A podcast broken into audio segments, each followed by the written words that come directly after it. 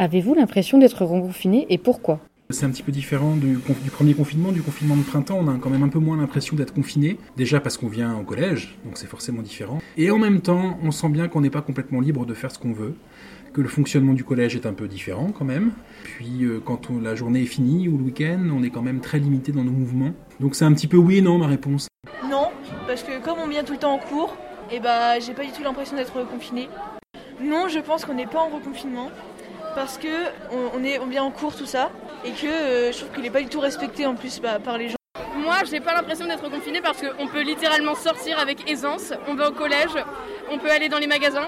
Non, ça ne donne pas vraiment l'impression d'être confiné parce que quand on voit le monde qu'il y a dans le camp et euh, à l'extérieur, euh, ça donne pas cette impression d'un reconfinement. Bah non, je sais pas trop qu'on a pas l'impression qu'on soit confiné parce que bah on peut sortir, moi je suis en chez mon pote, là au collège on est tous collés les uns sur les autres, euh, non, pas tellement, parce qu'on continue à travailler et que du coup, au final, ça change pas grand chose à ma vie, à part que le week-end et le soir, je suis obligée de rester chez moi.